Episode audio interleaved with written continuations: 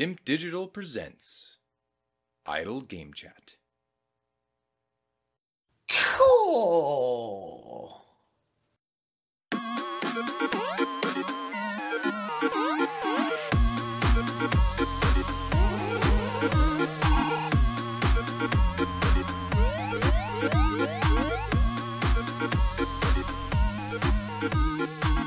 Hello, apps here from Dimp Digital. Welcome to Idle Game Chat. This is Dimp Digital's flagship video game podcast where we take you through the ups and downs of the wonderful world of video games. We're here on your favourite podcast app and YouTube absolutely free. However, if you do want to support this grassroots independent endeavour, head over to patreon.com/Dimp Digital and join the community. Hashtag hand in pocket. This week, I'm joined once again, second week running, by our resident referee, it's Logan. How's it going? Good. Hot. Good. Hot now. You wait till when people are listening to this. It'll be Monday for the freebies. They're going to be boiling if they're in the UK. So spare a thought for them poor bastards having to mail and listen to this. I had someone at work say to me the other day, literally earlier, saying basically, like, do the trains struggle to operate with the heat here? Because she's from America, right? And I was like, well, basically, if anything's a bit hot or a bit cold, then it all comes to a standstill. Yeah. I literally said it's pathetic and it does annoy me, and I think that is to sum it up, really. Like, well, why would we not run trains? They're struggling to run in normal conditions because they keep going on bloody strike. So. We've got that now affecting things. No. It's just bizarre, isn't it? Yeah. I mean, it is. The simple fact is we don't have hot or cold days that often, so you can't necessarily build everything and have everything in place to cater for these odd occasions. But yeah, it is still ridiculous. Like, I don't understand how steel or iron tracks can bend in the heat. See the state of them. They sometimes post the pictures on the socials and the state of those tracks, and you think, well, how am I not getting flipped off every morning? Yeah. It's bizarre, isn't it? Yeah. It's also ties into, like, I've got the windows open now, so I'm concerned that some yob will go by and be like, oh, I'm ruining the entire podcast. But I don't normally do that because it's, you know, excessively hot. There, I have done that. And then I thought, well, we're investing in this air conditioning malarkey. But then, like you said, it's literally like... It's like 2 weeks of full of days tops that it's going to get used. I'm like, is that worth the investment? I'll probably spend 1,200 quid of energy bills trying to keep it running as well. Yeah. So I'm going to be even further out of pocket. And I think, well, I'll just get the windows open and it inevitably just lets hot air in and I just melt it regardless. So that's not happening. Yeah, it's... I mean, arguably, it's difficult to keep all that cold air in. As soon as you open a door, it all evacuates or windows. Yeah. So you've got to have everything closed and...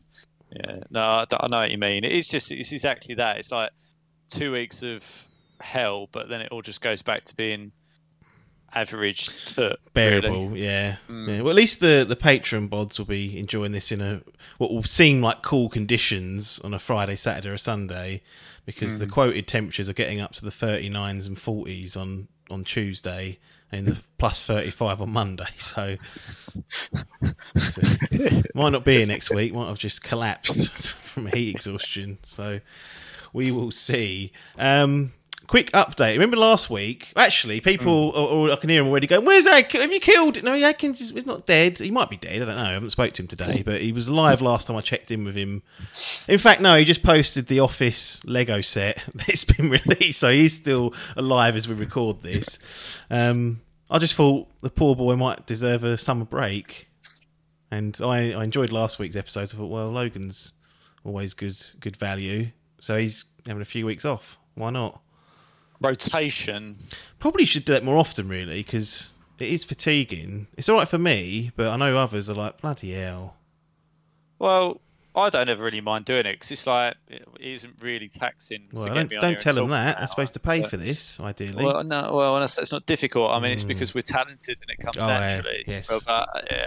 But I think it's always the same, isn't it? It's like trying to tee some people up, and if they're not expecting it, they don't know what to look at. Adkins always expects it and he's never ready, so that's another...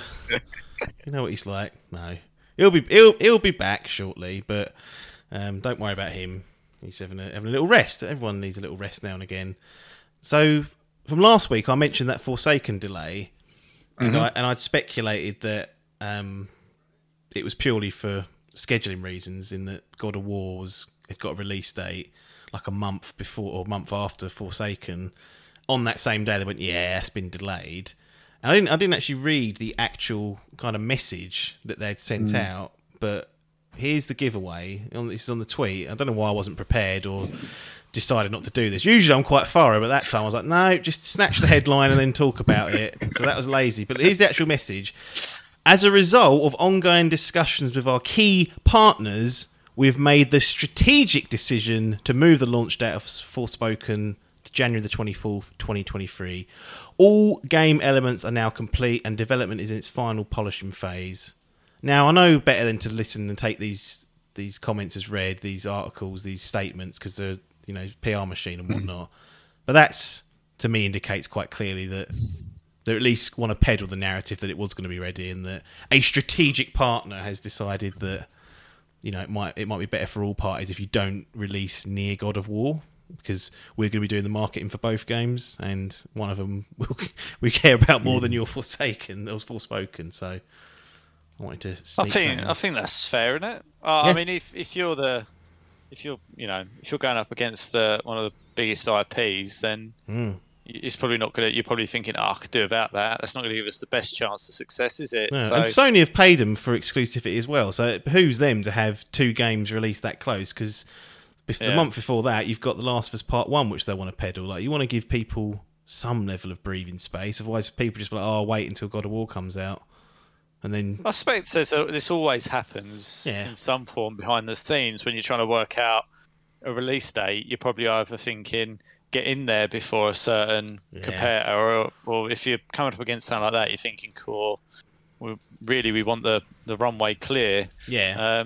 So it makes sense. I don't think they should be too upset about that if that is the case. I always remember 2016 because of Titanfall 2, and that releasing... They chuffed it. An EA is. So EA had Titanfall 2 and that year's Battlefield, released them 2 weeks apart, and then COD was closely by as well. It was like a 4-week gap where those three games all released.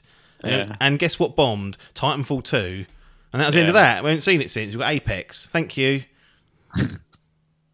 So, yeah. Think about it. The thing is, you can kind of understand in a certain way. I reckon there's an arrogance that they back their game. Yeah. Like 100%. But it's like when you actually look at it and you take yourself out of the goggle vision of your own game, you're never going to, especially against Call of Duty, it's always going to be a tough run. Yeah. And you always knew that Titanfall 2 was below. You think, come on. But no, they shot themselves in the foot. And still to this day, I've not really played that. Have you done the campaign? No, I did get it and I started it, but... I was just a bit like, I know a lot of people, and I think you said it was a good campaign, but I always find it hard to play games that have been out for a while. Yeah. I don't know why. It's like... You like the zeitgeist. But I suppose with that game, I know the campaign's standalone, but one of the main appeals of Titanfall 2 would have been the multiplayer as well, and that's gone. Like, that's not even a factor, so it is just going to be the campaign, which I still think... is a worthwhile playthrough as an FPS fan and an offline campaign. But there is a zeitgeist, isn't there, for certain games? If you play it too late, you're kind of like, yeah, I've missed it for so long. It's been, that'll be what, 6 years? Like, I can live without it now. Yeah, basically. And it shouldn't be that way. And I think that I think when I played it, I just found it a bit old. I don't know why. I think it was a couple of years ago I tried to play it, and even that would have been like 4 years old. And I just think there was some of the mechanics that just felt aged. And I was just like, I just wasn't enjoying it that much. Yeah. It's strange. I just found it's not horrific. But I think I didn't really like the battles and stuff in it particularly either. I found that a bit boring, to be honest, weirdly. Fair enough. Well, that's that. That's my view on Forspoken. Just trying to pat myself on the back, but people were saying there's no chance that ever happened. I'm like, well, You can have your opinion. Goodbye. The Division, Resurgence. Now I can already hear again people go, "Oh, why are you talking about that again? Like, what's the Division getting involved for?" And I'm like, well, hang on a minute. There is a thread here. So me and Logan are actually playing through the Division 2 at the moment. So the timing once again seems to have worked out for us in that we're maybe halfway. I think we're level 16 or 17, and it's level 30, I believe. It's like the story stuff. So we're maybe halfway through. We're doing quite a thorough job of it, and we're doing like a proper clear down at the moment. Whether we do fatigue into breakneck speed in the latter part is still up for debate, but we're being quite conservative, just putting in 2 hour or so slots. When we get fed up, we just say, right, I've had enough today, and walk off. We don't sit there for 6 hours like Outriders and get shirty with the game. So that's a lesson learned, that, wasn't it? Yeah, we're being quite disciplined with it, which I think is a good way to tackle these games, because there's a lot to do. And the clear down doesn't feel quite as big a task, because it's just being done over many, many weeks. Anyway, Ubisoft announced a mobile version of The Division is coming, called Resurgence, and I want to get your opinion. You've seen the videos that they've posted, the walkthrough. What are we looking at here? Any potential? Well, if they keep calling it Resurgence, then no, because it's like, why are we not pronouncing it right? Resurgence. You resurge, you don't resurge. It's really annoying me. I don't know why. Maybe I'll get corrected on that by the audience, but I'm pretty sure I'm right on that. I don't know. That's me. Yeah. So I watched the release videos from Ubisoft, and it looks better, like graphically and everything. It runs, or at least on what they were showing it was. I don't know what they were running it on, but it looked like it ran well. It had a good frame rate. It was consistent, and it looks remarkably like, you know, a bit of a back to basics kind of. I don't know. I wouldn't even say it's a back to basics, but a little bit of a torn down version of what we're playing at the minute. Yeah. But it's obviously not as detailed, and it's a bit more graphically basic, but I think for a mobile game you could probably say it looks good. And I think I was quite impressed by that, and the depth that's going to it, and the mechanics and everything seem very similar. It's still a cover shooter, and they've basically said they tried to shorten down some of those missions so that you could just quickly jump on, as most people do when they're mobile gaming, jump on 5-10 minutes, do a mission and jump off. But I do have my reservations as to how well the controls. Well, I mean, they said it's adapted, and I was like, yeah, I know you can adapt it, but does it still work? Because largely, I don't like touchscreen shooting games. I don't like Call of Duty Mobile, Fortnite. And I don't like any game like that on a mobile. I just think it absolutely sours the experience. Because it's playable. You play more mobile than I do, for sure. But they're usually traditional mobile games, I'm assuming, that aren't really high in action. Yeah, exactly. Yeah, I mean, my favourite mobile developer is Supercell. Right. Like they have nailed down mobile gaming, I think, and they do these very kind of basic but entertaining games, like a lot of leveling up, a lot of variety, and they are my favourite one. I think they're a Swedish company, but they do Clash of Clans, Clash Royale, right, and a few others, which are incredibly popular mobile games. And I just think they suit mobile down to the ground. I don't, and traditionally don't like games that are scaled down, console games, PC games that are scaled down onto mobile devices. I just don't think the touchscreen works. I can hear the crowd shouting, or you can get controllers and things, and it's like, well, if we're doing that, then I might as well just use my console. I don't understand why I would get one of these control holders and put my phone on the top of the controller and play like that, because surely if I've got the controller with me, might have gone away somewhere, gone to like centre parks and gone, cool, family's out swimming, I couldn't be bothered today, it's too hot again because there's no aircon there. And then you thought, well, what have I got? I haven't bought the Switch because that don't get switched on anymore. I've never seen anyone doing this. I haven't either, to be fair. I've never seen anyone get on the train and think, oh, do you know what? I'm going to play Call of Duty Mobile on the train today in my controller.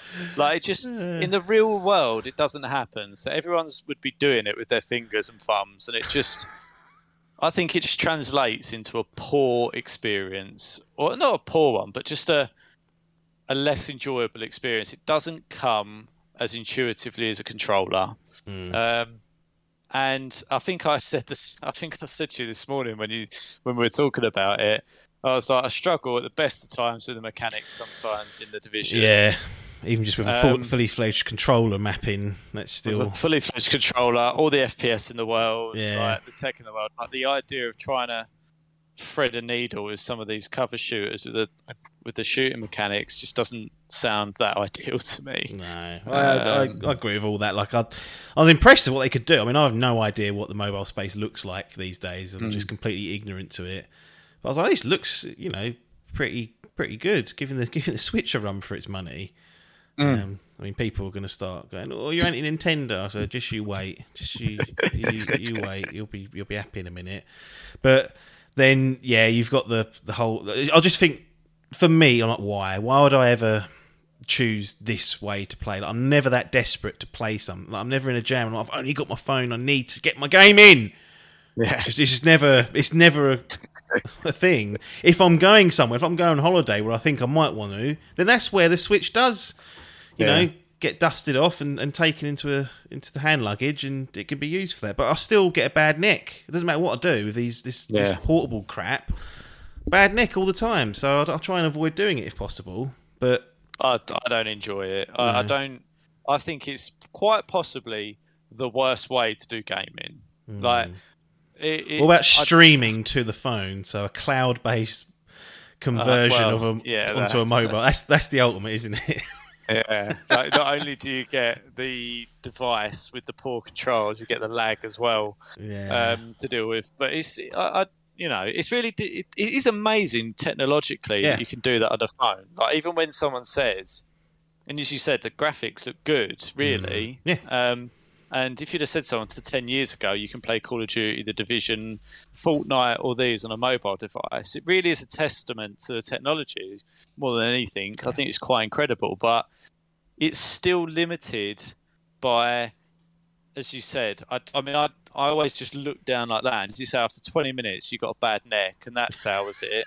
And it's just ergonomically poor. Oh, yeah. It really, and in every way, it just makes the experience of gaming less enjoyable, and it makes it seem more of an effort. But there must be a market for it, and I can imagine it must be a younger generation, perhaps, that are more tactile than perhaps you or I are, and are much better suited to doing that. I mean, sometimes I think about it. So I think, when I think mobile, should I be thinking tablet? Like, would it be more appropriate on a tablet? But if you've tried tablet gaming, it's even, you know, holding something that weight, that size, with your hands, and it doesn't. Because I've been there and tried it, because I've had that dilemma myself. But yeah, there must be a market for it. Because Call of Duty Mobile makes absolute bank. Yeah. I think it's really popular in China, from where I was reading up on it. Like, it's huge over there. So that's obviously one market that typically the common narrative is that the Asia markets in particular are all over mobile, whether it's Japan or China or, you know, over there. That's obviously a market that's, especially China's a huge number of people. If you can get in there and be successful... You're laughing, aren't you? Whereas for us old Westerners, we're like, wow. Or old, I'll say old Westerners, because like you said, the youngsters coming up probably are like, what are these old fucks moaning about? The thing is, there's people half our age that we're doing this. Like, and that's the reality of it now. And younger. And younger. Like, it's just incredible how much... I mean, I think I'm adapted to it, but... people that have been brought up with it since they were born, really, are just, it's like second nature. Yeah, cause for a long time, it wasn't a thing for us, was it? Just the mobile wasn't a thing. Then the mobile came, and it was like, cool, look at all this. bloody typing all this garbage out. Then it was like, well, you're going to get keyboards and all these, this BlackBerry revolution. And then the iPhone come along and was like, nah, you won't be doing that. You'll be using touch screens. Oh, by the way, we've put a PC, a mini PC in there so you can do all this other shit. And it's like, what? Yeah, it is. I mean, technologically, what's available now, even on like my handset, which is a budget handset, like what it can run, it can quite happily run Call of Duty Mobile. It's got no, I've tried it. It's got no issues with it. It's happy with that. So you get, you know, a higher end, mid to high end phone, and it's the capability is incredible. Yeah. But it doesn't matter to me what handset you've got. They're all the same shape. They're still the same. You know, I've got a bigger screen. I think I've got like a 6.2 inch screen. Right, and it's one of the bigger ones, and even playing it on that, it's like, this is really too small. What about if they do a Diablo Immortal, and that's the mobile version of Diablo? Apparently that's making fucking bank as well, a few $100 million being churned out of that. I did download that, I did. But so, I just... Well, they ported that to PC, so what if they said, look, you can play Division Resurgence on your laptop, and let's live in a world where your laptop isn't 15 years old or whatever it is, and you could do that. Or would you be like, no, this is just the mobile version on a PC, which is most people have said about Diablo. Could that ever tempt you if it just appears on, let's say if it appears on the Xbox as well? Yeah. They're like, it's free, you just download it and you have a go at it. Yeah. I'd be more than happy to do that, as long as it's scaled properly and it didn't look like a 360 game. And I still got, well, this is the trouble, right? It's still got a perform, otherwise it's like, if I'm with my console, why would I play Call of Duty Mobile over Warzone? Like, what? There's no value in that. Well, this is the trouble, right? This is probably why it hasn't come there, because it's like, why would people even bother? So, but I think it depends. I mean, this story is Rich Back's story, which is, I think, what I said to you. I was like, it's actually set before the first Division. It's kind of like an Origins prequel to the Division. So I think, on the basis it's a standalone game with a different story, and it kind of might give me some backstory to what we're doing at the moment, there might be an argument that I'd be more interested in doing that. So yeah, I think it can't be a bad thing. I think it's also got the potential to be riddled with microtransactions. I mean, if they're putting all this effort into putting something to mobile for free, and there's going to be microtransactions or ads. And I'd rather have microtransactions than ads, because ads are the bane of mobile gaming. But if you could put up with that and you like the mobile gaming, then I think it's a good way to access the Division. But for me personally, it's like, yeah, that looks good, but I just couldn't think of anything I'd rather pick up less than do games like that on a mobile personally. No, that's where I kind of was, but I thought, I know out of most of the people that reside in this Dimp clan or clique that you might be tempted, but it sounds like you're not, so... I like a certain type of mobile games. I like mobile gaming. I think it's a great thing to be able to do, but it has to be the right sort of game, and I like sort of like quick games, like Hearthstone, for example, works well still on mobile. Like, there's no real degradation between playing it on mobile and with a mouse or on a laptop or a tablet. Like, I think that moves well onto mobile devices. But shooting games, whether it's first or third person, I'm a bit like, if you've got touch controls on the screen, if that's involved, it's like, that's just a no-go for me. No. Well, people can sign up for the alpha if they want to. Ubisoft, again, offering these pre-release alphas, and probably more important for a mobile game than any of them. But we talked about Skull and Bones last week, and that's out there as well. But Division Resurgence is coming at some point, I think, in 2023. And it doesn't sound like either of us are going to bother with it. Rich backstory denied. Number it would be interesting if they brought that to Xbox, though. I'm slightly annoyed that... There's rich backstory to be had. No one's ever annoyed about losing Division rich backstory. You're the first person in the world to say that. You must be. No, I wouldn't. Yeah, I mean, look, it's not like it's the most engaging story, but I mean, just broadly speaking, like some games, like to bring a prequel story and it not be directly available on the console you're playing it on is a bit weird. Is it? I thought it was set between 1 and 2, or is it like jumping around? Is it one of these spin-offs that's kind of touching bases with all of it? We're going to go down the fucking lore thing in a minute if we're not careful. About you the can fucking correct Division. Me, but I thought they said it was set before the first Division. So that would be. I'm just trying to think how the Division works during the outbreak. I assume. No, so the outbreak I think has happened. Yeah.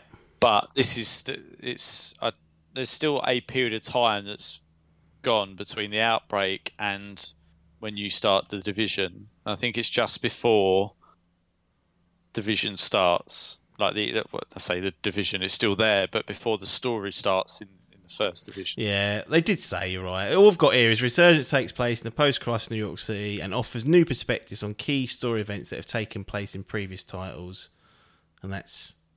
Right. I see. They'll probably change it before it comes out anyway, and then we won't have to worry about it. But there we go. Off you go to the alpha test if you want to go that. If you want the rich lore, then get in contact with Logan. He seems to know it all. So without even finishing the second game, he's up to snuff with the timeline of the Division. Oh dear. Number 2, Bayonetta 3 gets a release date and trailer. So that's 28th of October 2022. I moaned to Adkins about this being missing off their partner showcase 3 weeks ago, or whatever it might have been, and they decided just to drop this out of nowhere. I'm like, what are you doing? But fair enough, it's done now. But the bigger question for me to you is, I feel like Nintendo have started to pack some heat in 2022. Okay, we've got no Zelda, we've got no Mario, the undisputed kings of their stable, you would say. But here's a list of the games that have come out and the games that are scheduled to come out in 2022. Mm-hmm. Pokemon Legends Arceus, Triangle Strategy, Kirby and the Forgotten Land, Nintendo Switch Sports, Mario Strikers Battle League, Fire Emblem Warriors Three Hopes, Live Alive, that's a remake, coming next week in fact, Xenoblade Chronicles 3, coming in a few weeks, Splatoon 3, Bayonetta 3, Pokemon Scarlet and Violet, and they've got that Advance War 1+2 reboot camp that was supposed to come out, I think, in April, and then Putin decided to upset the world, so it's been pushed back and indefinitely delayed. So, I mean, I've played Arceus, everyone's heard my thoughts on that. The idea is exactly what I was after. Execution had some to be desired, technically. Bayonetta 3, something I am quite tempted to jump in on, but I'll probably want to play the first two before. I do have access to those if I want to do that, so it's just a case of making the time. Failing that, I could just watch a catch-up and just dive straight in. But there's a lot of other games on there that don't necessarily appeal to me, but they've churned out almost 12 games, but they're going to, by the time the schedule's done, almost 12 games of a year that's seemingly strong stuff if you're a fan of their stable. I don't see how this is anything but a great year. Not saying it speaks to you necessarily, all that stuff. No, but sometimes you've got to look at what's happening and think, well, the people that do like their stuff, they're absolutely laughing. And then we've got fucking Jim Ryan at Sony scrabbling around trying to get free games out, and Phil's just given up and said, I ain't doing nothing. I've had enough this year. Nintendo just churning out stuff for their fans and happily getting on with it whilst printing absolute money. And not getting largely shat on like all the others are in some way, shape or form. Yeah. I mean, I guess that speaks volumes to the strength of the lineup now on the Switch. I mean, to be sitting here and saying that they've had a strong year, and to your point, without any Zelda or Mario being lurking like that, that's quite incredible. It's like saying Xbox had a strong year without any Halo or Gears of War or something, or you know what people have arguably got these consoles for. But I think I'm trying to think now what happened last year, and my gut instinct is it was pretty barren land. Well, we had a discussion and said a similar thing, that there wasn't much for us, but again there was just volume of Nintendo, you know, franchises and spin-offs and stuff. So again, they kind of served their customer base. The trouble with me is I'm only there for the gem, so they are few and far between, in my opinion. So I don't get involved with it too often. But if you're just ingrained in this this world of Nintendo and love all these sports takes on Mario and Kirby and Switch Sports, which is like Wii Sport. Like, you're cackling. There's plenty to be getting on with. I mean, I think it's probably fair to say that there's always been a lot, even in the early days of the Switch. I think there was a lot there. As you said, it was a little bit of a that first burn. Year had Zelda to launch and then ended with Mario Odyssey.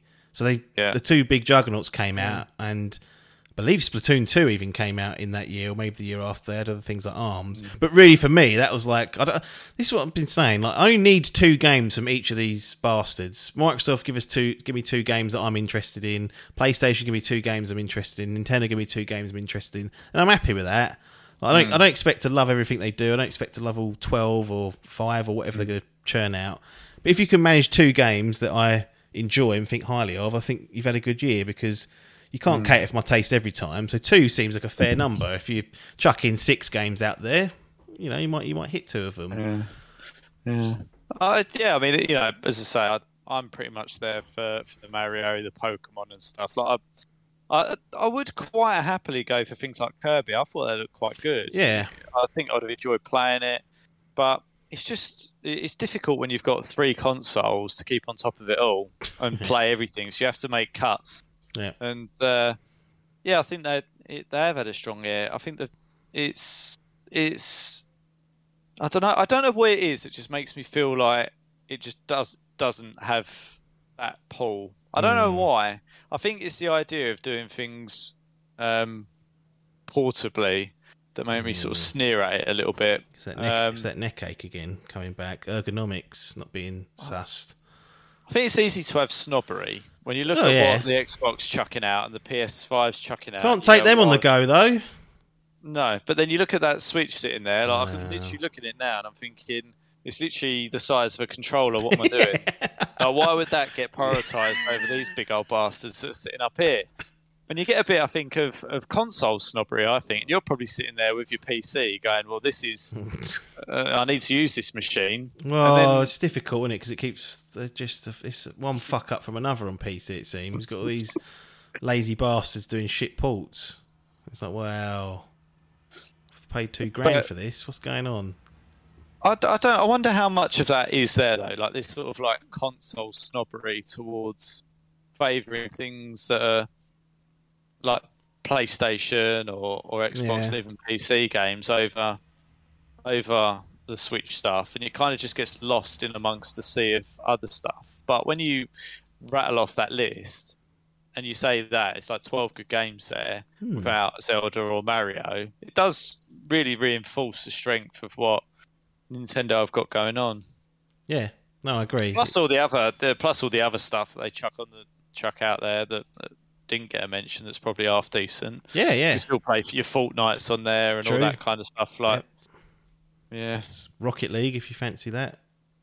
I mean, I don't know why people would be playing that. It baffles me. But they probably said it to like just you only play with like Switch players, assume they're going to be playing against youngsters and going to blow them away. They turn cross-play off, I reckon, and just try and dominate the Switch rankings, and then realise actually all those kids are better than them.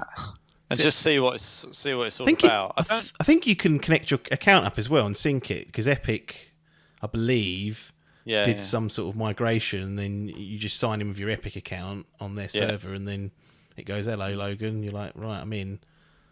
So, but no, I mean, the frame rate would be appalling. It would be the buttery 120 that I get, or whatever it is. Is that snobbery again coming out to play? Yeah, this is the trouble. This is what I'm talking about. Subconscious snobbery.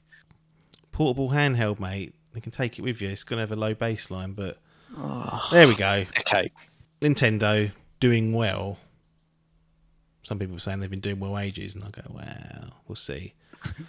Well, what's all this now? Is this a swindle? What I'm about to reel off, or is it genuine goodwill? It's almost certainly a swindle. All these things are. PlayStation Stars.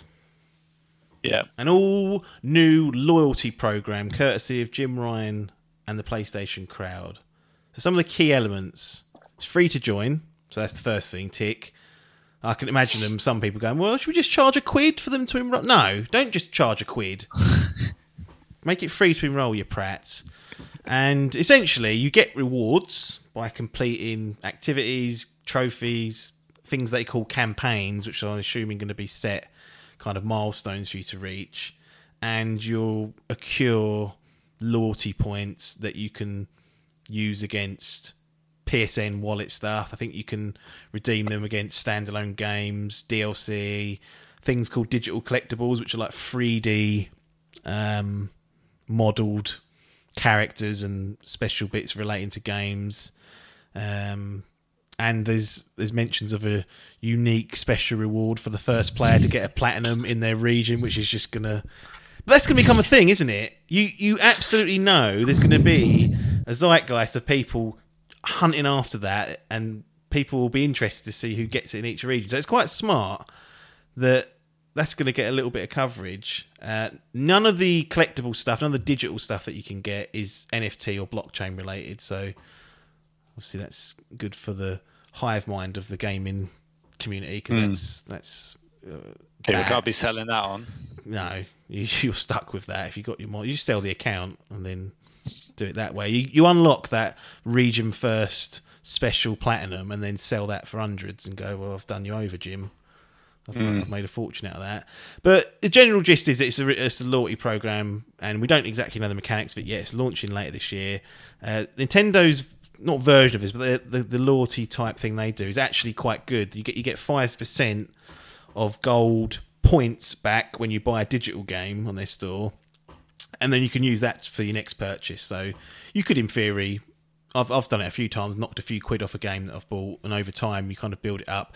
The only stink with their gold points are is they expire after a year. So if like me, you are going excessively long without purchasing games, they could be flushed away. That's the kind of only stinker there.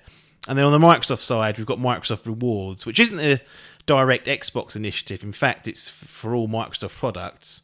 But you can earn points for your Microsoft account that you can trade in against Game Pass, or you can go into draws for like Surface Pros or Series X's, and you can earn those points by playing games, achievements. Again, there's like a checklist of things you can do per week, weekly challenges.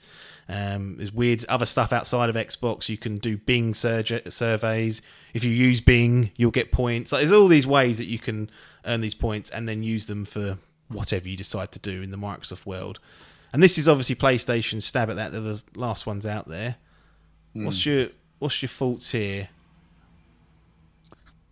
Late to the party. Cool. Is my initial fault. Yep. I mean, they are a bit. Well, they are. But it's coming. I mean, all's well that ends well, I say. Yeah. I see. It's always good where you get something for what you were going to do anyway.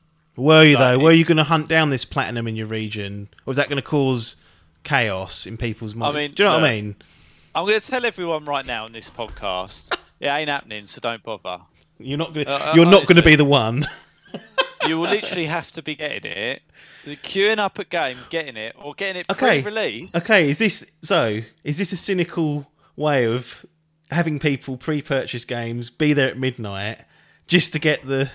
Do you know what I mean? Like, has someone behind the scenes, some clever data scientist gone, do you know what we could do here? We could really increase our pre-sales and things if we dangle this ridiculous carrot that we know the community will lap up. Oh, yeah. I mean, even if you estimated that you could increase day one sales by 1%. Yeah. Like 1%. Thank you. Is for what? You've instantly increased your margin by 1% on that game. Yeah.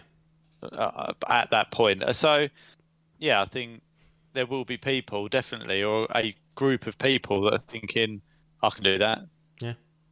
I mean, I won't be, just for clarity. Will you even enroll in it just to have, like, you know, passively, perhaps one day get a $5 off or whatever you get to?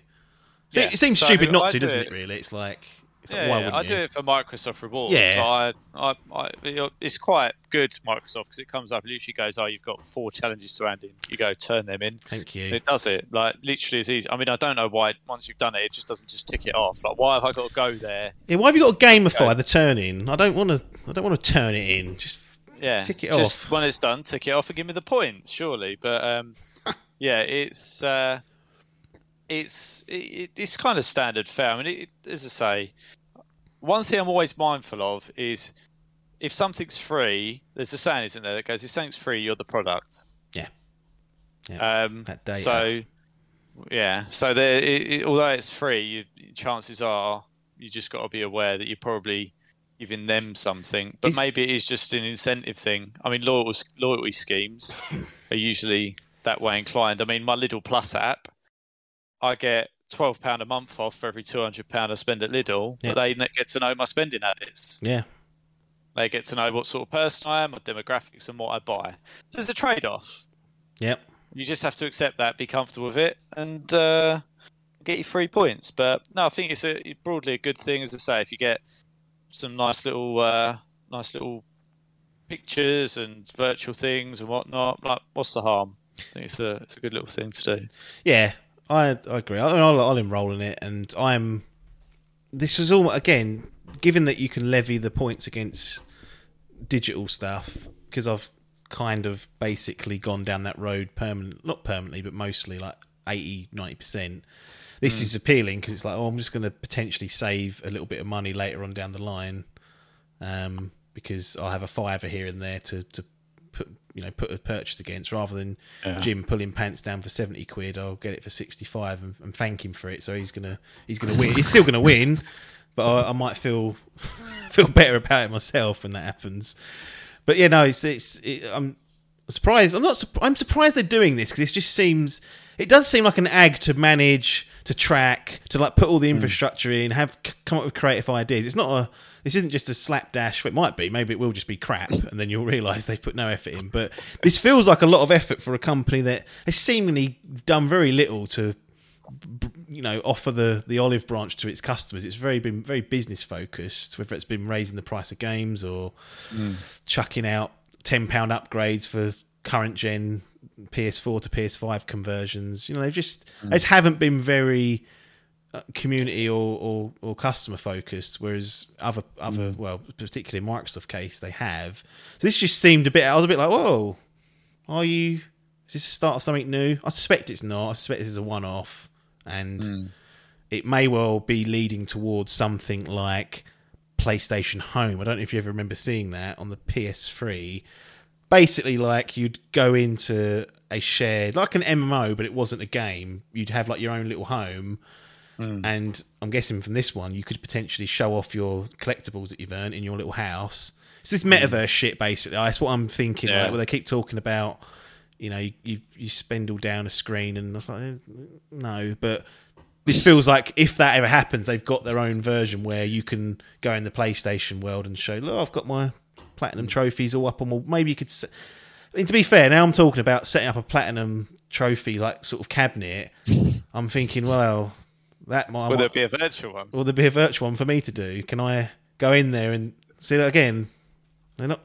They've done me over there. If that happens, I mean, it's a Japanese company, right? And although it has become very Westernized, all the leadership now is true. Got Jimbo. I don't think he's from Essex necessarily, but he's from these shores. I think there might be an eye on that, but I think broadly, it sounds like it's going to be a way to incentivize people to. I don't know whether it's more going to be for like third-party games or these titles that are cross-console. It's like you think, oh, maybe I'll do that on my PlayStation account to get my points or whatever it is. It's one of those things. It feels to me as a way to.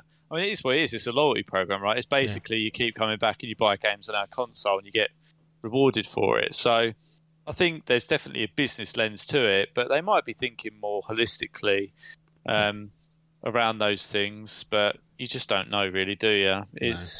They are a bit haphazard with things sometimes, Sony. Maybe this is one of those things where they think, we've done all this stuff that you've referenced there, charging for upgrades and increasing prices of games and stuff. Maybe we should, at least in terms of, the favourite word these days is optics. Yeah. But basically, from a PR perspective, it's kind of like maybe we should show that we're trying to do something give something back to the community. Yeah. I wonder if it's take from one hand. Which probably means they've got some dastardly trick up their sleeve in the next 6 to 8 months. They're going to spring on us and annoy everyone. Yeah. Anyway, look, all's well that ends well.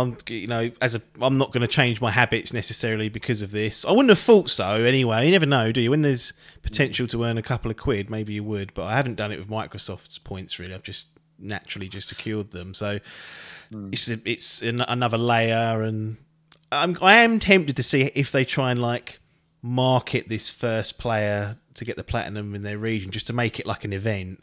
It feels there's going to be like a leaderboard thing. There's be some kind of like way to do that. How they do it, but clearly, I think they're going.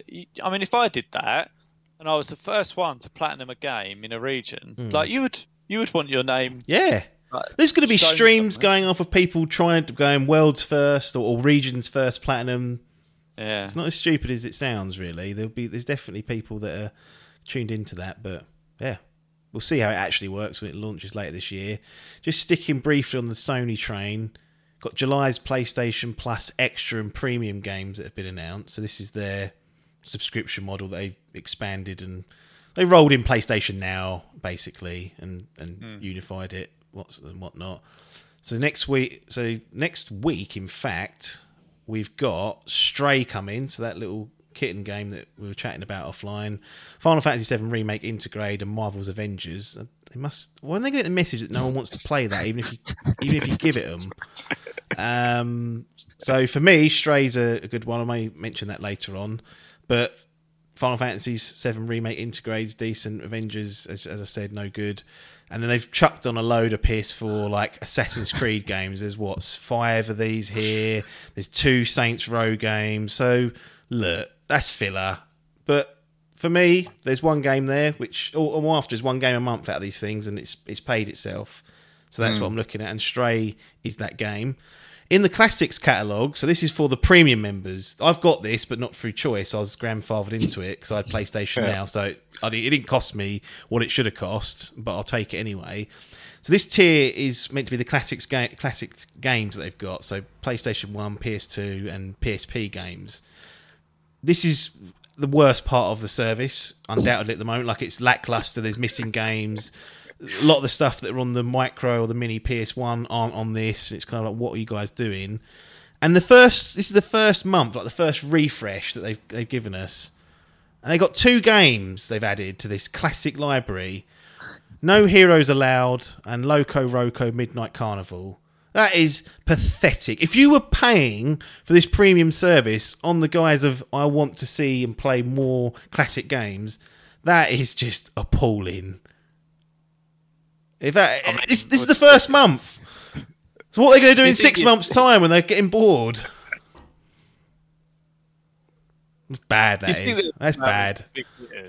Like, imagine if you were really pumped for that and you think they're going to get some of those classics on it. Yeah. Metal Gear Solid 35th anniversary, or Metal Gear 35th anniversary just passed, and they've just sat their thumb up arse. Good lord! I mean, that doesn't bode well. The same Metal Gear. I was thinking like classic, like GTA, or I don't know. You ain't getting them anymore. You ain't getting GTA 3 anymore because they got a definitive tutor out. I was thinking like classic.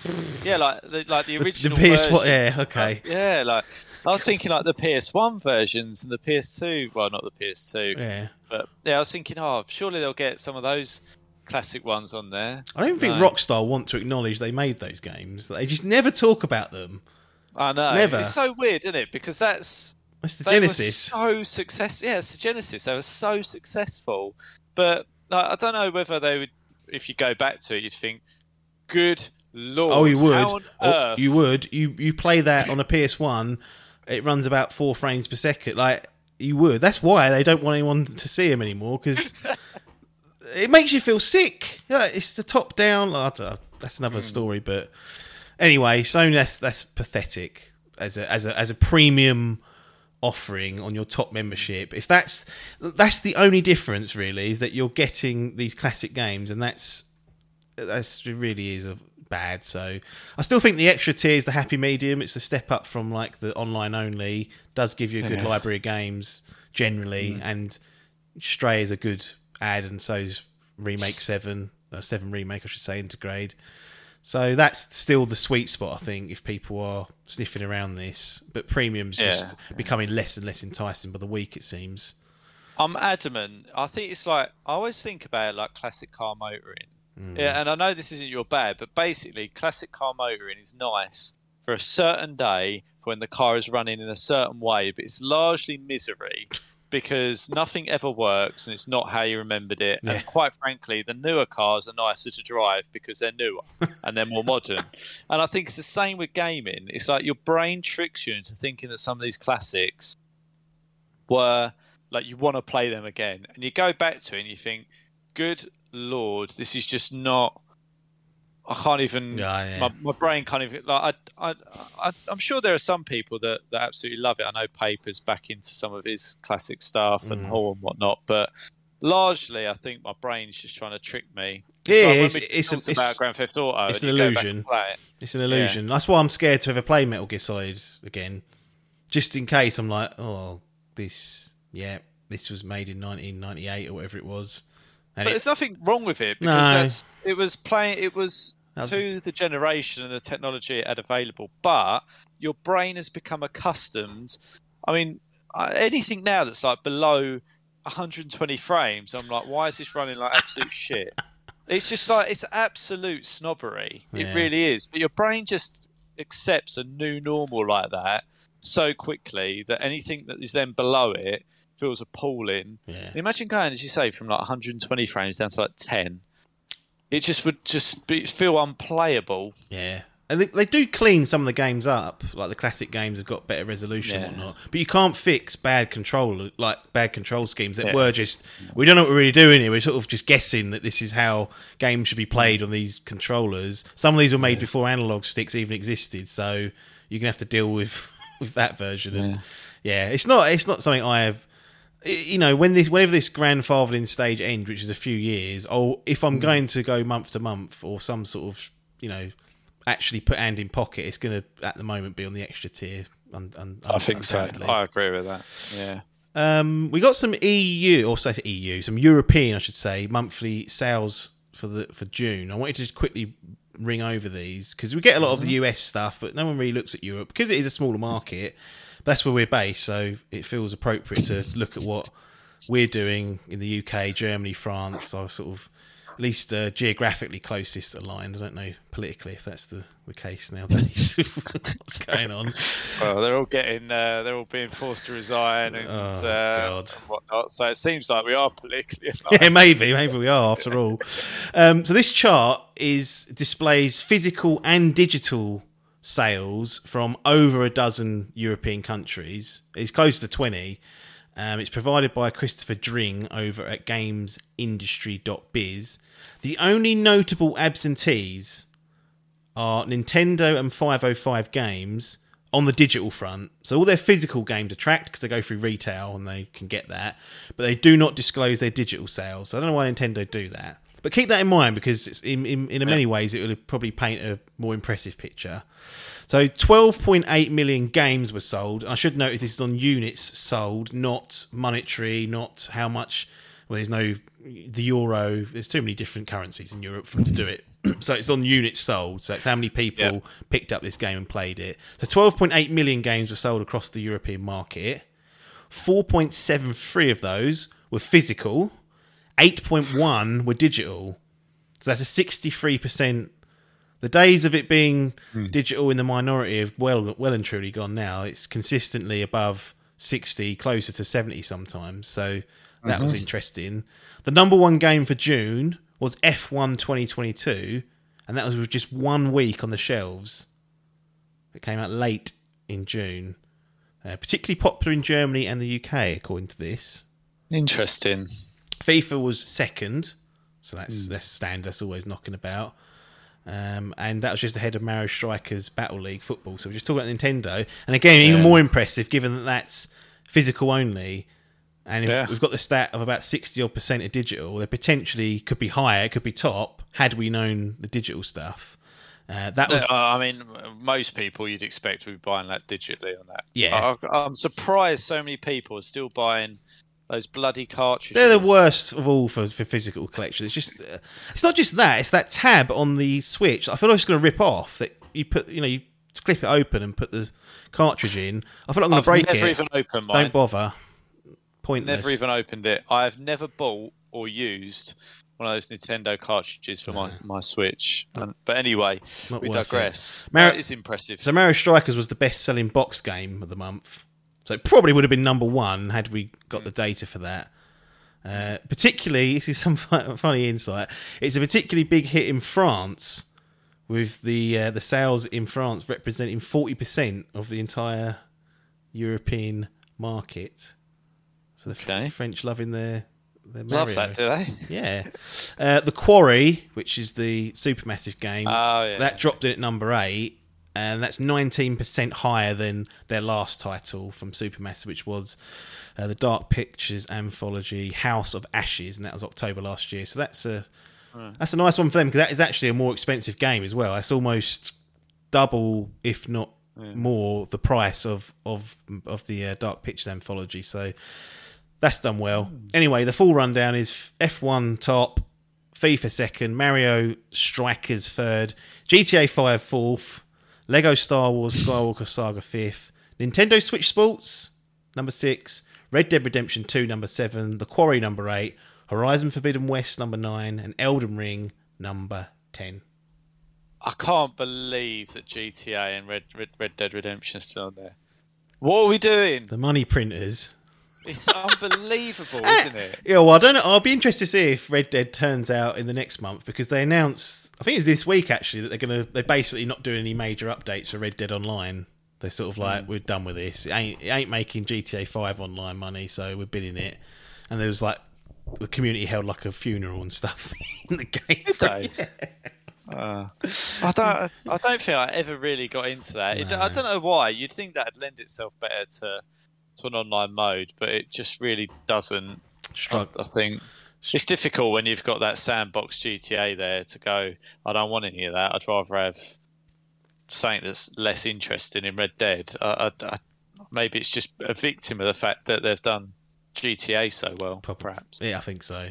I absolutely think so. So I sent you a little list of next week's notable releases. You basically abstained from any comment, so I'll just continue with that narrative. But As Dusk Falls and Stray are both coming out next week, both on the 19th of July. One's on Game Pass, one's on PlayStation Plus Extra. They're both going to PC, so if you're on PC, you're eating well. You can access both of those games. But I am looking forward to both of those games. I don't know what I'm going to do in terms of prioritising a playthrough. As Dusk Falls is like a narrative-based, choice-driven adventure game of sorts, and as we mentioned earlier, the Stray is this little game where you're knocking around as the cat, sort of wandering around this weird world that seems to have been overrun by robots. But it's been it's annoying that they're both on the same day of the same week, when literally I've been sitting here for 6 to 8 weeks with nothing really new coming out that I'm interested in, and then two games that have caught my eye both decide to drop on the same day. So annoying. Goes back to what we started at the beginning. Get your schedule sorted so I can play the games more efficiently. I don't like all this getting caught out. But that's fair enough. Maybe you're just a bit of a victim of what you like to play more than anything. Probably, yeah. Always state my opinion. It's like, oh, the poor scheduling. They're probably like, do you know how many different tastes people have? Like, for every one person that wants As Dusk Falls, there's about 4 million that don't. Like, it must be. There's no way of them ever catering. Pleasing everyone. I just like it when the stars align for me, and then I celebrate it as some sort of strategic success, even though I'm probably making up like 1% of the entire market. So there we go. I'm looking forward to both of those. No reviews out as we record this, though, so that could all change if they take a bit of a spanking in the scoring front, and there's some issues that haven't been disclosed at this time. Anyway, go on. I was going to say you should stream that Stray. Well, the trouble I've got is PlayStation jobby. I've got to hook up all that capture device again, and it is a massive hassle. But if it ever appears on some sort of PC. It's on PC. I could buy it for PC. I think it's 21 quid, but in the absence of needing to pay for it on PlayStation, I have to take that option, really. I think that's fair. If I'm going to play it at all. But yeah, no rushing for the region's first platinum on Stray for me, unfortunately. But yeah, that'll do it for this week in terms of our news catch-up. The audience are going to get treated to Mr. Biff making a long-awaited appearance on the podcast. You're joking. In video form, you're going to see his little worried head sitting there all scared in his little room, not knowing what to say. He's going to give you a nice... I think about 30 minutes or so. We're talking about Sifu, which released earlier this year. Got some good reception from those in the know. He played through it and finished it. Only person in the Dimp ranks that did that. So I grabbed hold of him. Got that. Yeah, grabbed hold of him and to hear his thoughts. So you're going to hear what he thinks of Sifu. Breaking news: Sony have closed their acquisition of Bungie. So that's now official. That partnership. It was revealed earlier in the year. Few bill for Bungie and the Destiny boys and girls, and that is officially done and finished now. They actually closed the Haven deal not so long ago. We didn't talk about it because didn't have anything to say. But Bungie is a bit more of a bigger deal, bigger fish to fry there. So Sony wrapping up their acquisition. It's a big acquisition, that is. Yeah, and they've said it's going to stay multi-plat. They're going to keep them independent, etc. Like independently sort of operating. So, but we've spoken about this. When the reports came out that Sony are looking at publishing 10 live service games in the next 2 to 3 years, and who better to have in your ranks than Destiny and Bungie, who have done it, failed, and done it, and come like they know the cycle of what works and what doesn't work for better or for worse. They've bled live service and know what is a good way to do it. It must be one of the reasons why they've gone for them, because it's invaluable experience, really. Yeah, I mean, I just think they're a very good studio. Yeah.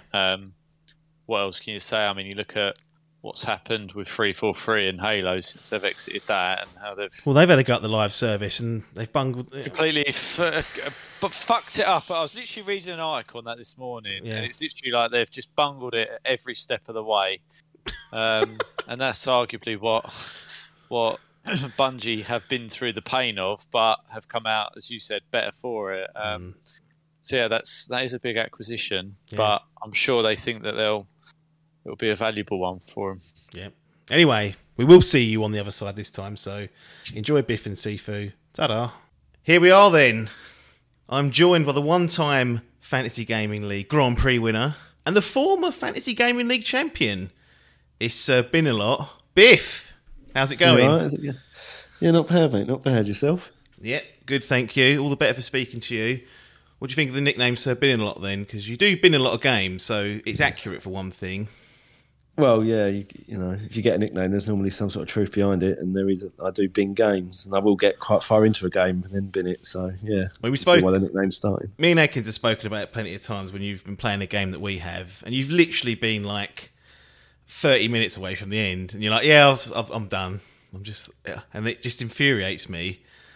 I remember with Metro Exodus, you nearly did it, and I was like, just play for 10 more minutes and you'll get to the end. Don't worry about the gorillas. They're the last few. You don't need to worry about those. Just get through it, and you'll get to the credits, and then we can have a chat about it. But you... I respect your conviction, because you just go, right, I've had enough now, bye. Yeah, I think it's just when I stop enjoying something, I think, what am I doing here? My time's precious, because I've got that little boy now, he keeps running around causing problems. So when I get an hour, I'm like, right, what am I doing with this hour? Am I actually enjoying it? No, right, get off, bin it, done. Off you go. Well, yeah. I'm excited for this one, not just because you're here. I mean, the fans, they hear a lot about you, but they don't really hear from you too much. So it's good for them to finally hear that voice again. It's been a little while.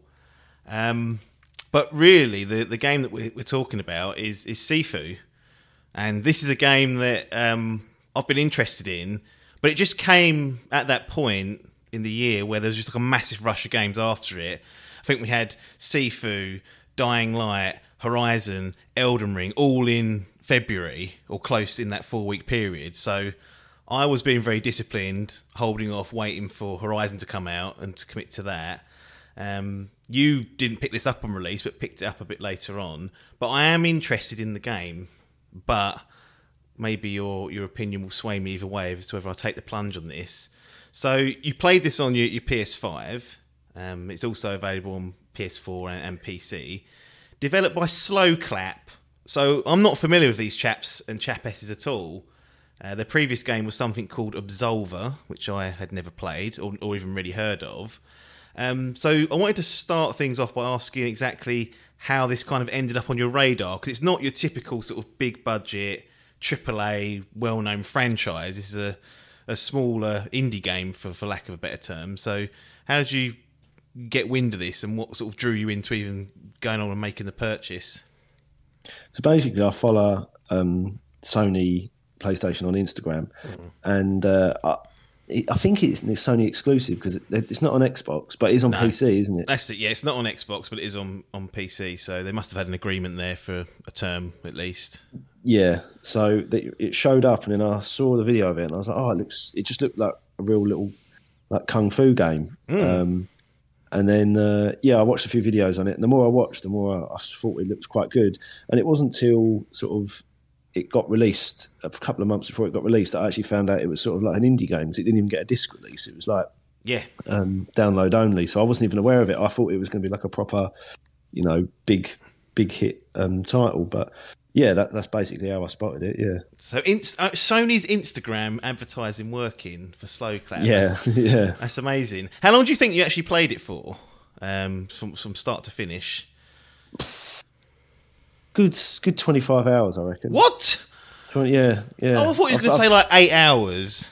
No. Good 20, 25 hours, I reckon. Wow. I've completed it twice, like back to back.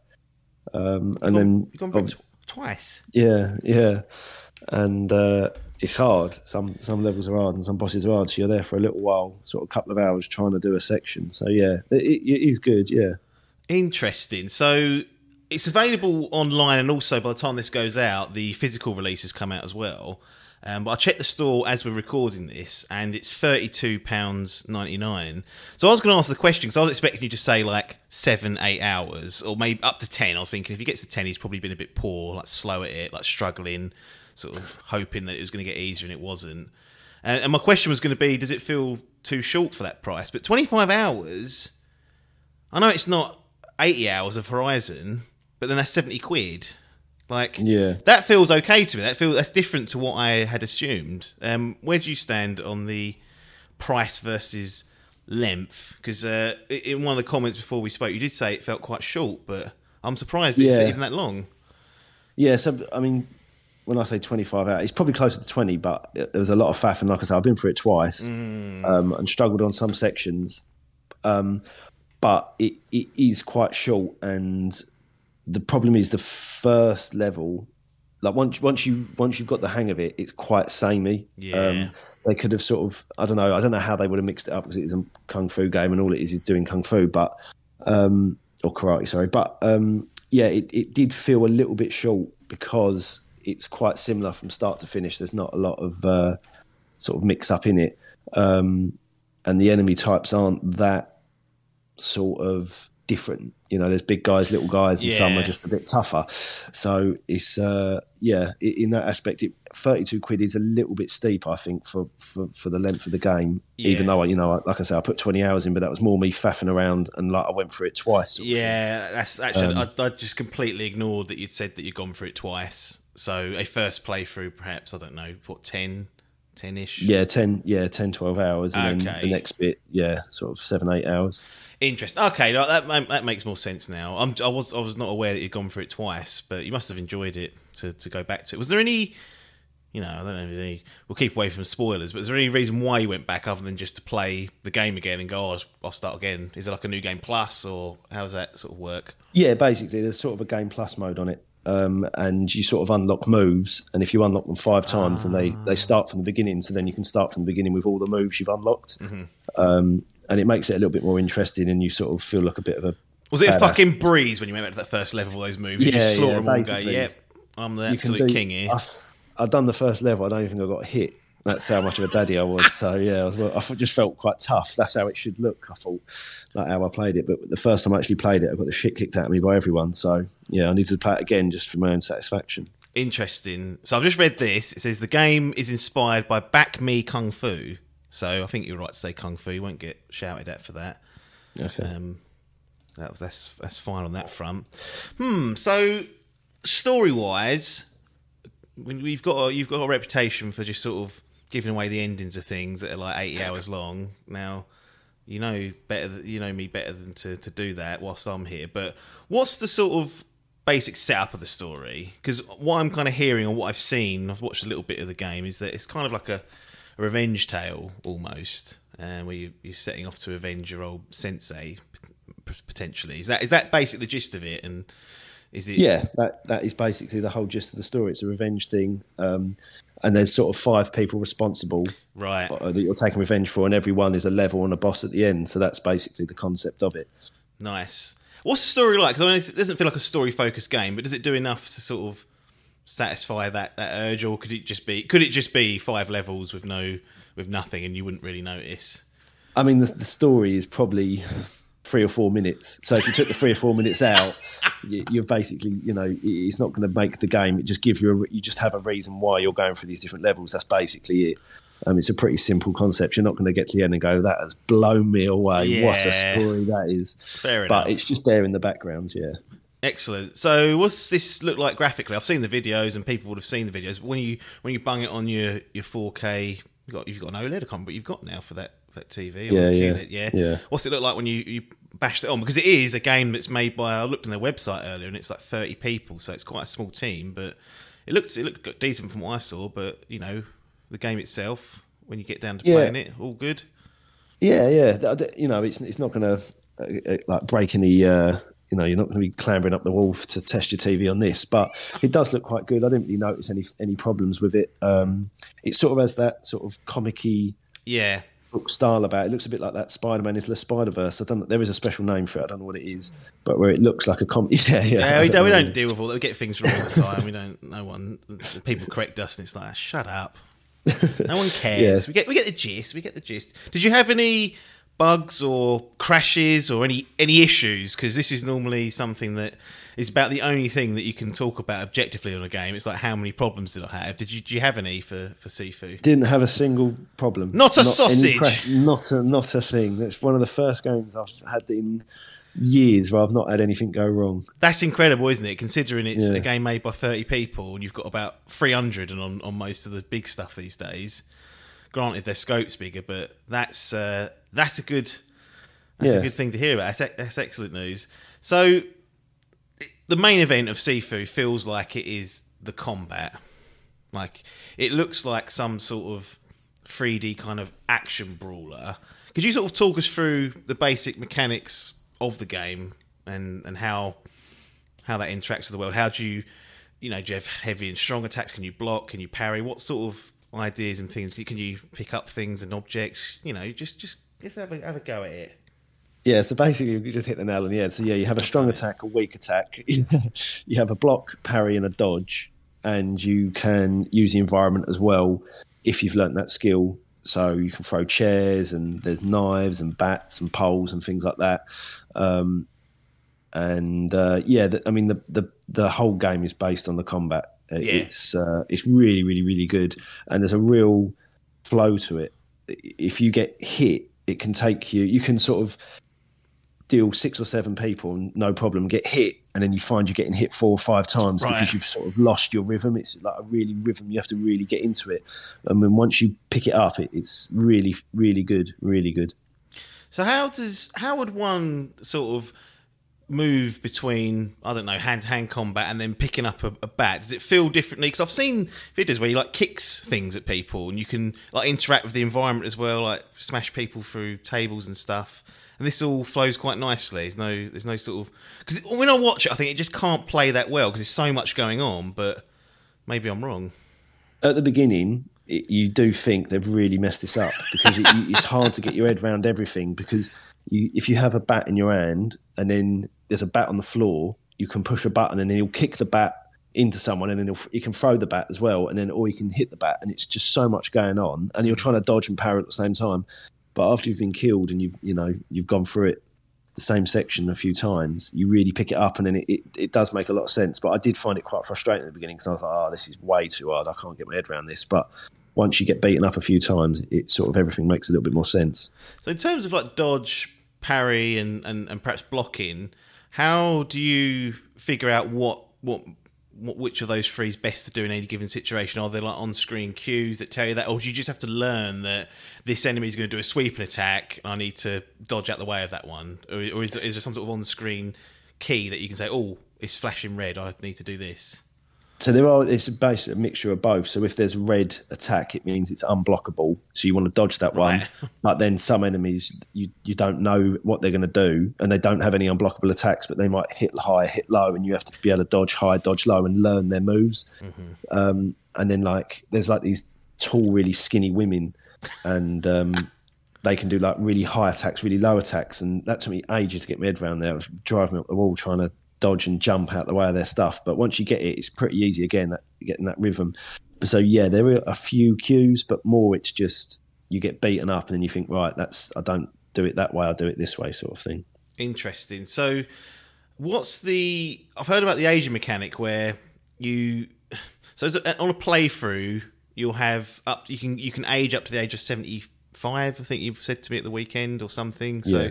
Once you hit that age, it's game over. You have to go back to, well, I guess you can go back to your last save, but if you're only 5% through the game, you're not going to get very far. But how does the aging mechanic work? Every time you die, you essentially it adds years to your life. And are there any other changes in your skills or your abilities as you get older? So basically, as you get older, when you hit, I think it's 30. Yeah. Your health deteriorates slightly, but your strength goes up. I can relate to that. I remember hitting 30 and thinking, that was it, 10% just wiped off. So that is accurate for those out there. Yeah, so that's basically it. So your strength goes up, so you hit harder, but your health goes down, so you can't take as much damage. And As you get older and older, 40, 50, 60s, it becomes harder and harder. But yeah, it's a really, really good little mechanic, actually. It's quite a clever little system, because when you beat a level, it's like I said, there's 5 levels. When you beat a level, if you say you get to level 2 and you started it at, you were 30 years old, yeah. If you die at 75, you can go back to that level, but you can only start at 30. Yeah. So it's the youngest age you completed the last level at is what you can do the next level. That's your checkpoint. Interesting. Yeah, basically, yeah. So what age do you start at? Do you start at 20 or 25, or is it 20? 20. Yeah, 20. 20, yeah. Nice. And did you find there was a sweet spot of I don't know, say 40, where you've lost a bit of health, but you're hitting a little bit harder, so that actually works better for you? Or did you find just any extra years was always just just harder to complete because I had less health? When you're in your 60s, everything becomes a lot harder. You get it and you're like, fucking hell, that's just a slap and I'm nearly dead. So I actually preferred being 20. Right. That was when I thought it was the best, to just be a young pup and be able to take a battering, because when you beat 6 or 7 people and you do a finishing move on them, you gain a little bit of your health back. Mm. So it made it easier for me having as much health as possible. I see. You can make as many mistakes you like then. Well, not as many as you like, but more of them. Yeah, yeah, basically, yeah. And how do each of these 5 levels work? I assume they are segregated levels, so you don't walk around freely between them all. They're you go to level 1 and there's an environment there. But obviously, there's some of these levels you're going to be trying multiple times and multiple runs. Is there anything in there that changes each time you go back? Yeah, so as you when you complete a level, so it's quite interesting actually, because there's shortcuts, and the shortcuts aren't open to you. So you might actually get to level 4 and you find a key, and that key is for level 1. So when you go back to level 1, you can open a door, and it means you cut out 25% of the level, so you can get to the boss. So when you replay the game, you can get to the boss quicker, and therefore you should, in theory, be a lower level when you complete the level, and then it helps you progress the game that way. I see. So you always go through the same way, but you can open up shortcuts and cut out bits of the level and cut out harder people, and it means that you can obviously get to the next level with a lower year.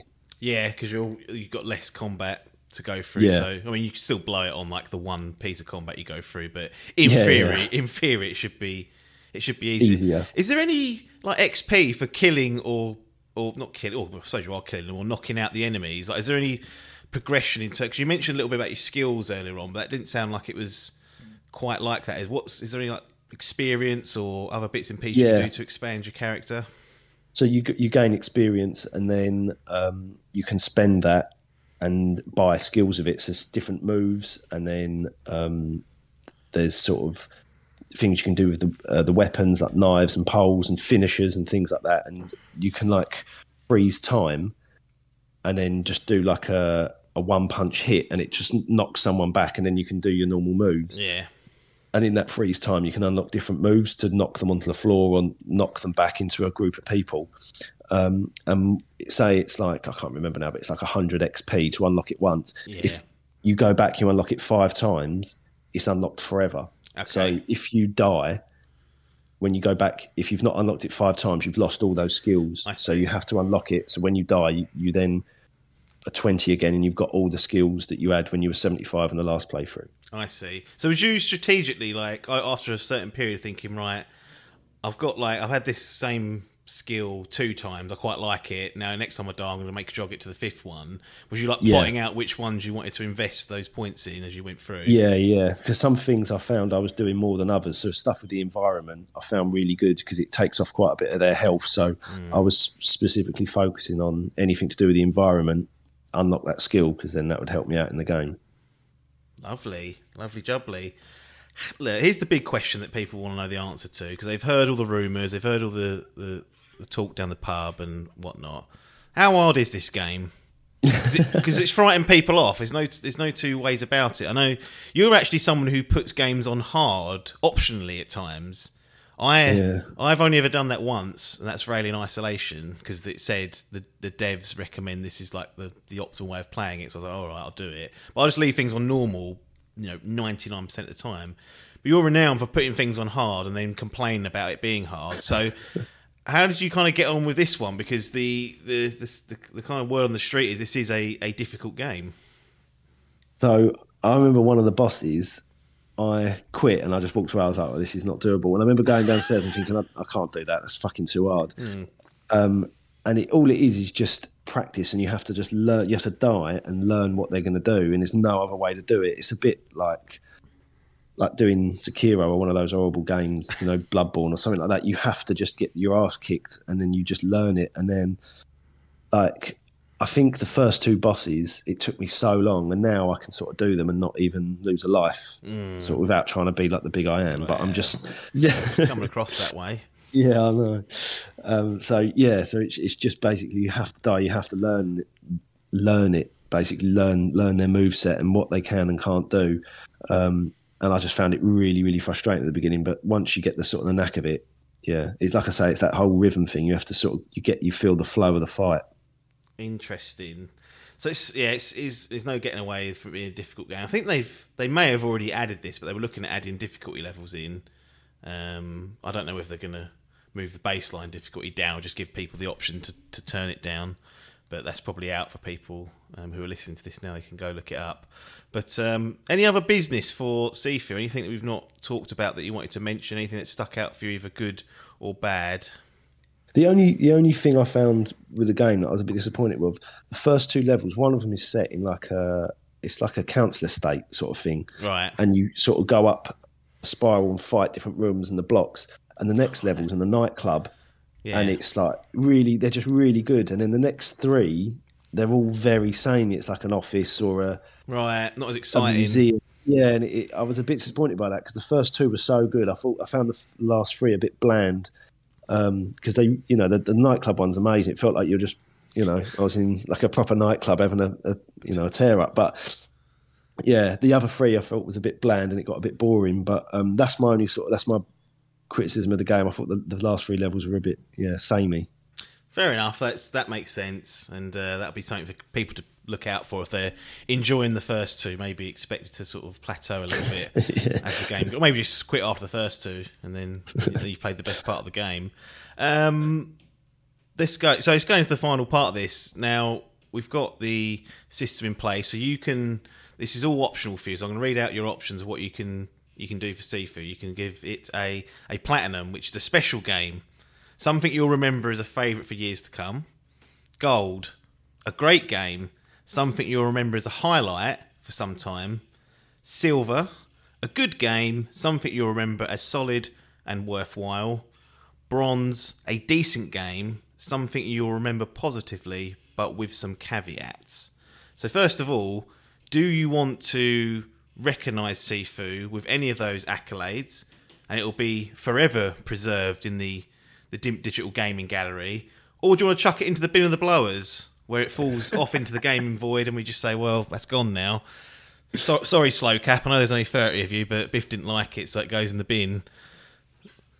No, I'd definitely give it a silver. Oh, lovely. Yeah, I think it's a good game, really good game. It's got its problems, it's not perfect, and it ain't going to blow you away. But although I moaned about it being 32 quid and fairly short, if you're paying 70 quid for a AAA title now, it's well worth 30 quid to go out and just give it a blast. And in a few months' time, it'll probably be less than that. So, you know, by the time you played all the AAA titles, come back to this and you'll get yourself a bargain. But it's well worth playing through. I don't think anyone will be disappointed. Well, so I think it's a testament that you went back and played through it again and enjoyed it, because that just shows that, you know, the gameplay must be solid and enjoyable.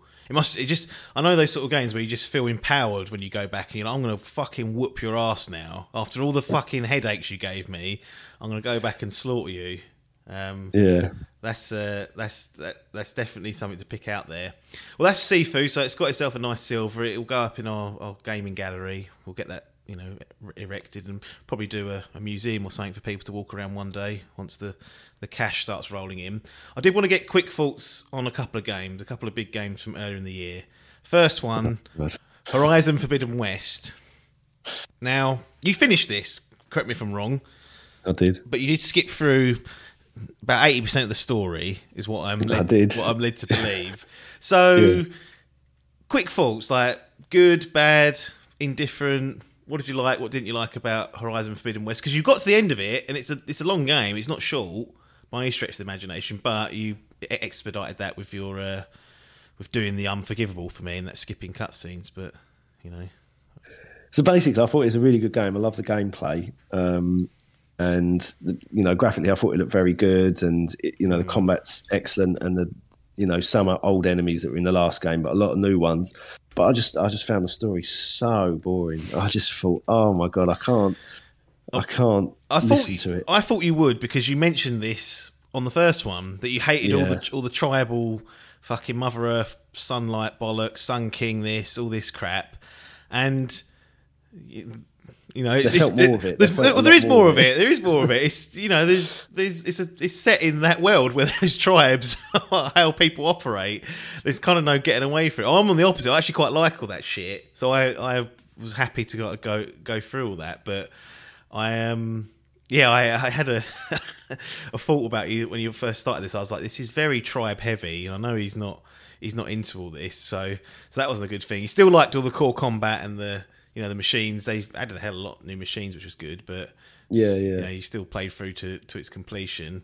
I'm going to ask you the same question I asked about Sifu. Where would you put it on that little accolade? Would you? Where's it going to go there? Because just for reference, the first one you gave a gold. Gold. To be honest, it probably would get a gold. Again, because I played through it, and it's, you know, God knows how many hours I put into it. How many hours is it to complete that, do you reckon? I know you've done it the whole shebang. I think seems like 50 hours seems to be 30 to 50 for like normal people, but then you can go up to 80 to 100 depending on how slow you're going. Yeah, so I've probably done 30, 40 hours on it, skipping those cutscenes, but it didn't feel like I was putting 30, 40 hours into it. It sort of flew by. And I always sort of enjoyed it. Even bits where I'd die, I'd think, no, that's, you know, it's not winding me up. I can see why I've died, sort of thing. So I thought it is a solid game, and they did change enough that it kept it sort of fresh. It wasn't sort of like, oh, same old, same old. Just that fucking story. Just Christ alive. So wait, it seems like you're teetering between a silver and a gold here. You're not sure. Yeah. It's half silver, half gold. No, or silver, braid gold. You got to commit to one. I'll go gold. I'll ask on Sifu now. Well, it's a high quality game at the end of the day. I enjoyed it, but I enjoyed most of it, which was I wasn't surprised that. And then I have to get your thoughts on Elden Ring, because I know you didn't finish this, so you haven't got to go through that rigmarole of trying to, you know, put it in the gallery or whatever you want to do. But you played quite a lot of this from the sounds of things. You had it for a while, went out and 80 bought it. 80 hours. 80 hours committed to it and didn't finish it. I mean, you've played through Sekiro, which you got through, finished, completed, didn't get on well with Bloodborne, Gascoigne put you out your misery and you didn't want to go back to him. No. But an Elden Ring sounds, well, in 8 hours is longer than what you've done in both of those games probably combined. So there must have been something there. Is it just that the game just doesn't end and you're like, I can't be bothered with this anymore?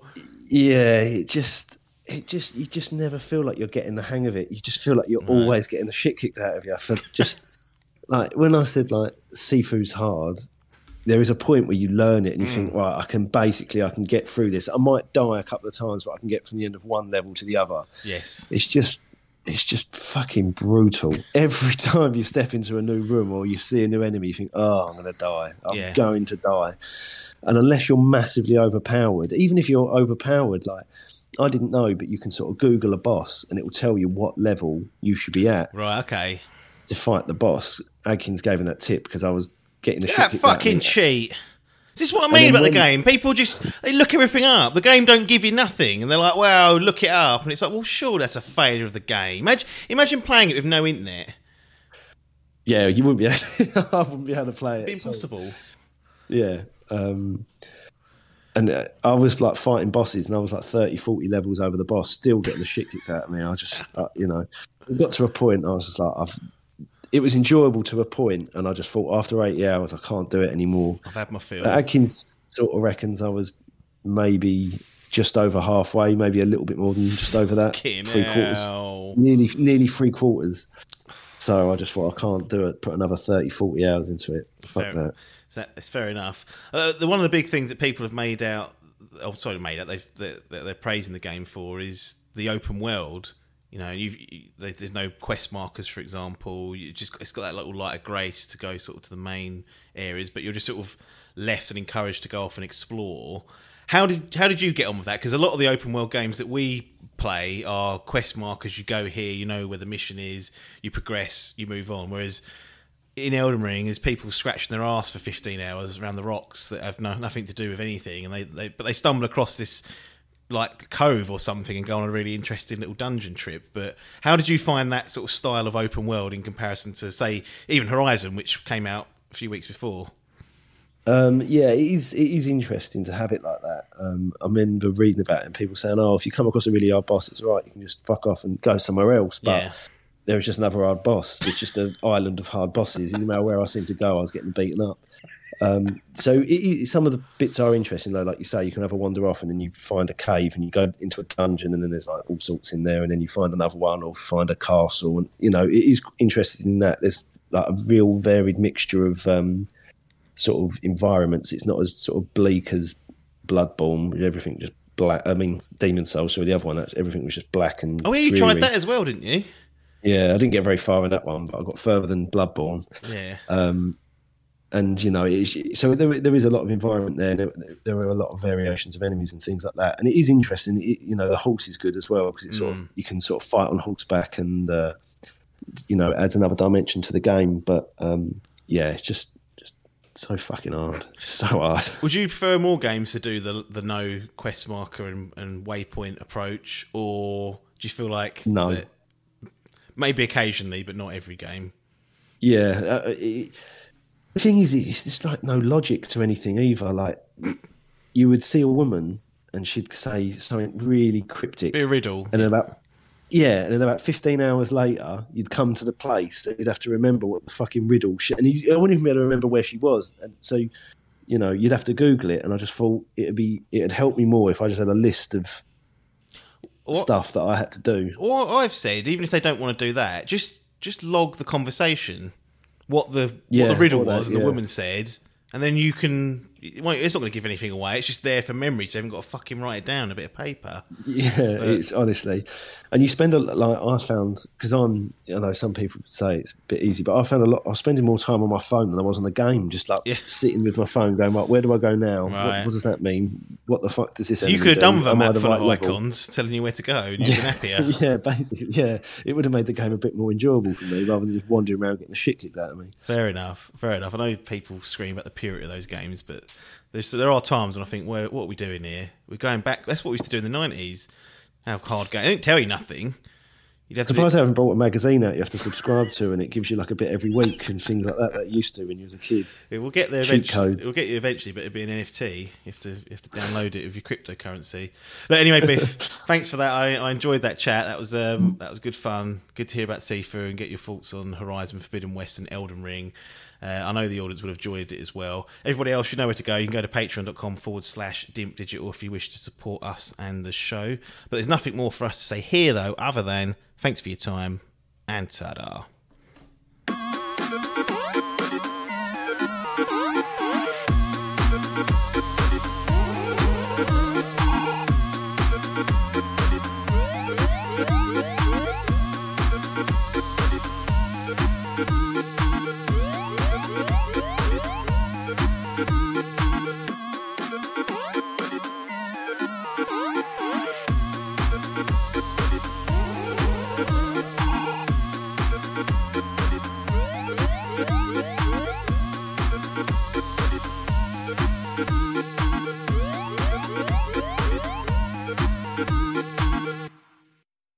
This was a Dimp Digital production.